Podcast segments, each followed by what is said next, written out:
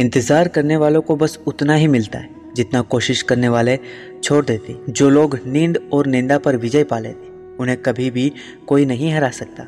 माफ़ करना और शांत रहना सीखिए, ऐसी ताकत बन जाओगे कि पहाड़ भी रास्ता देगा। अहंकार ज्ञान का उल्टा है, जितना अधिक ज्ञान होगा, उतना कम अहंकार होगा। जीवन में कुछ भी नया करने में संकोच मत करो यह मत सोचो कि हार होगी। हार तो कभी नहीं होती। या तो जीत मिलेगी या सीख। बड़ी कामयाबी पाने के लिए छोटे छोटे बदलाव करना बहुत ज़रूरी। अपने हौसले बुलंद करो। मंजिल आपके करीब है। बस आगे बढ़ते जाओ। यह मंजिल ही आपका नसीब है। जो गुजर गया, उसे पीछे मुड़कर मत देखो। वरना जो आगे मिलने वाला है, उसे भी खो दोगे हार मत मानो। शुरुआत हमेशा सबसे ज़्यादा मुश्किल होती है। गीता में लिखा है, अपनी पीड़ा के लिए। संसार को दोष मत दीजिए। अपने मन को समझाओ तुम्हारे मन का परिवर्तन ही तुम्हारे दुखों का अंत है।